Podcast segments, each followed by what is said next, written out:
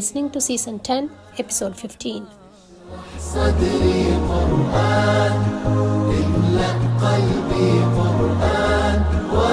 Bismillah. Alhamdulillah. الحمد لله الصلاة والسلام على رسول الله السلام عليكم ورحمة الله my dear sisters in Islam on behalf of we hear and we obey ladies on the halaqah once again we welcome you to the 40 hadith of Imam Nawawi series Inshallah in today's podcast we are planning to discuss Hadith number 15. To begin with, today's Hadith, maybe many of you are aware of it, sisters. So please don't stop listening to this podcast. Inshallah, this podcast will be a reminder for those who already know this hadith. And those who don't know about it, inshallah, you can derive lessons for a better life, bi'idhnillah. So let's move on to today's halaqah. Today's hadith is narrated on the authority of Abu Hurairah radiallahu anh. He said that the Messenger of Allah wasallam said, Let him who believes in Allah and the last day speak good or keep silent. And let him who believes in Allah and the last day be generous to his neighbor. And let him who believes in Allah and the last day be generous to his guest. This hadith is recorded in both Sahih al Bukhari and Sahih al Muslim sisters. I'm sure that you all must have noticed something strange in this hadith. Did you notice, sisters? Rasulullah sallallahu alaihi wasallam is mentioning three important things in this hadith. He sallallahu alaihi wasallam talks about speaking good or keeping silent, being generous to neighbors, and being generous to his guests.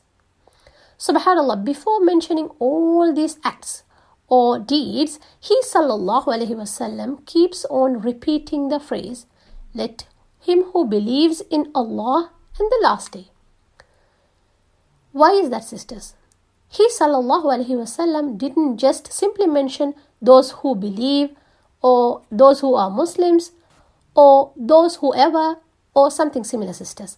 Subhanallah, using the phrase which couples believe in Allah and the belief in last day shows how grievous the sins will be if we happen to commit them or if we fail to follow the command of Rasulullah sallallahu alaihi wasallam. Subhanallah, we can see many verses of the Quran specifically combines belief in Allah and the last day. This shows the important aspect of our faith, sisters.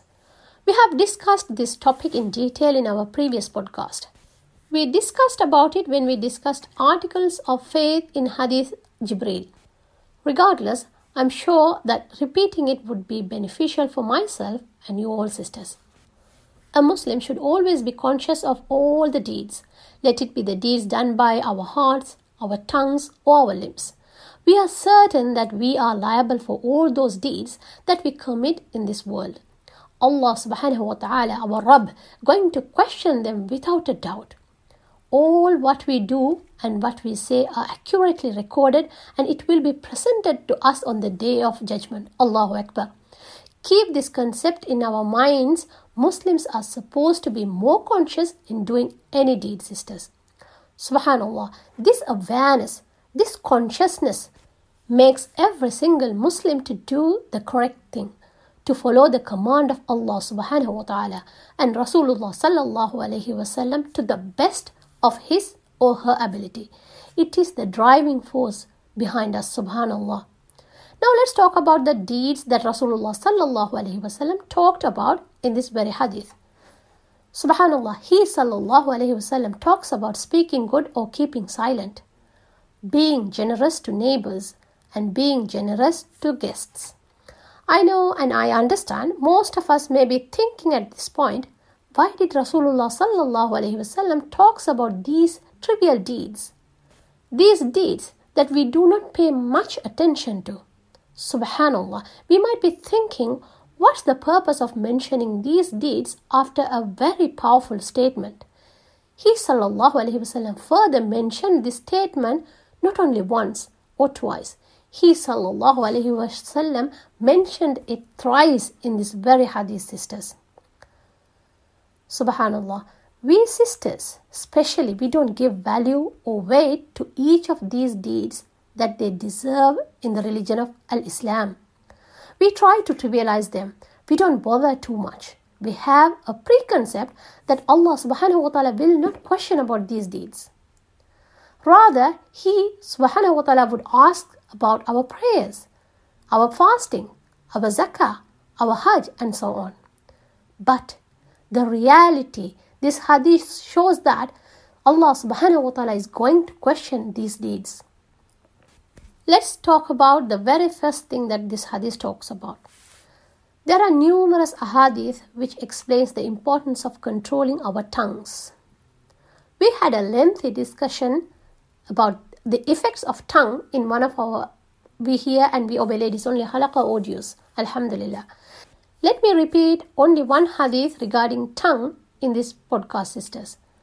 Once Rasulullah was asked which attribute or which part of Islam is more excellent. And he sallallahu wasallam said, one in which the Muslims are safe, protected from the tongue and hand of other Muslims. Subhanallah. We do see all sorts of abuse that's happening around the world today. Let it be physical or mental abuse of women, children, or elderly. The significance that they give to physical abuse is not given to the verbal abuse. It has become the norm of the society. But our religion, Deen al Islam, gives due attention to both abuses. Not only that, sisters, Allah subhanahu wa ta'ala orders to protect the people from both of them.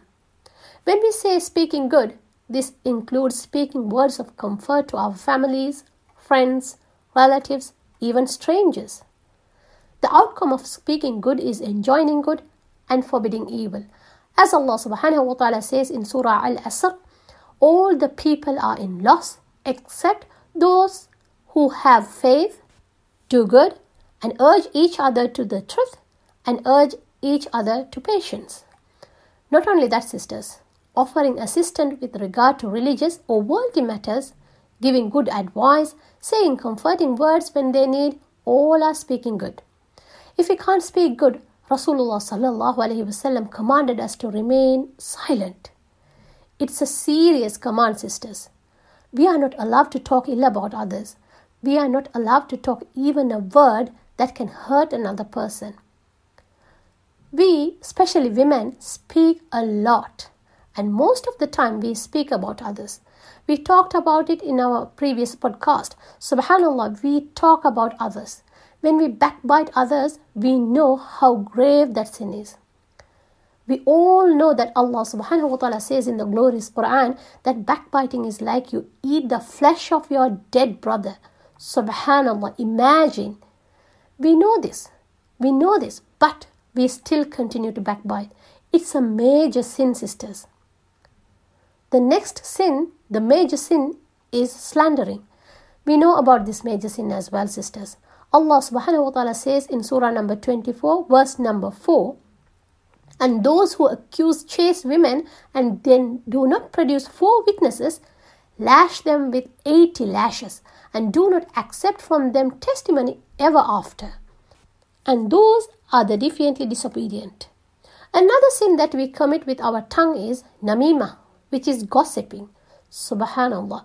Rasulullah sallallahu alaihi wasallam, our beloved Muhammad sallallahu alaihi wasallam said that people are punished in the grave for this sin, sisters. When Rasulullah passed by two graves, he said, They are being punished, but they are not being punished for anything that was difficult to avoid. Subhanallah. Rasulullah sallallahu alaihi wasallam said about one person, he said, one of them used to walk about spreading gossip, namima. Imagine, sisters, Subhanallah, these sins have more sophisticated ground in this time and age. We don't want to go and meet another person to do these sins. We can easily commit them through our social media by commenting, by liking, by tagging. Subhanallah, you have thousands of means. We have to be aware from these things completely, sisters. Now let's move on to the second thing that Rasulullah mentioned in this hadith. It's about neighbors. There are many ahadith that talk about neighbors, how the neighbors should be treated, etc. Rasulullah said in a hadith that Jibril kept advising me concerning the neighbor to the point that I thought he would inherit from his neighbor. Subhanallah. In another hadith, Rasulullah sallallahu alaihi wasallam said, By Allah, he is not a believer. By Allah, he is not a believer. By Allah, he is not a believer. It was said to him, Who is that, O Messenger of Allah sallallahu alaihi wasallam? Upon that, Rasulullah sallallahu alaihi wasallam said, The one from whose affairs his neighbor is not safe. Subhanallah, how grave this sin is. In another instance, he wasallam told Abu Dhar anh, O Abu Dhar, when you prepare stew, increase its water and deliver it to some of your neighbors. Subhanallah, this hadith is recorded in Sahih al-Muslim.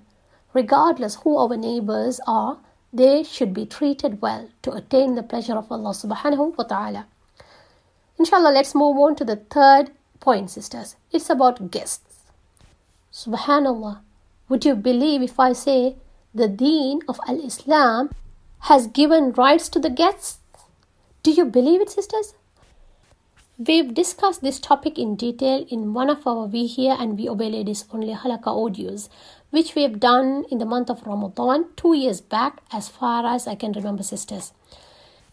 In a hadith which is recorded in both Sahih al Bukhari and Sahih al Muslim, he sallallahu wasallam said, He who believes in Allah and the last day should accommodate his guest according to his right. He was asked, What is his right? So upon that Rasulullah replied, It is to accommodate him for a day and a night. And hospitality extends for three days. And what is beyond that is charity. Allahu Akbar. Treating the guests include giving them safety, shelter, food, privacy, honor, help or aid whenever they need it. All are parts of how we should deal with our guests. At the same time, guests should understand the circumstances of the host and should behave in an appropriate way that would not cause any harm. Subhanallah. Rasulullah sallallahu alaihi wasallam said, "It is not permissible for a Muslim to stay so long with his brother till he makes him sinful." So the Sahaba asked Rasulullah sallallahu alaihi wasallam, "O Messenger of Allah, how can he make him sinful?" Rasulullah sallallahu alaihi wasallam replied, "He prolongs his stay with him till nothing is left with the host to entertain the guest." Subhanallah. It is a practical advice from our Rasulullah sallallahu alaihi wasallam. May Allah make us among those who benefit from today's podcast and make us among those who learn, practice, and teach His deen to others.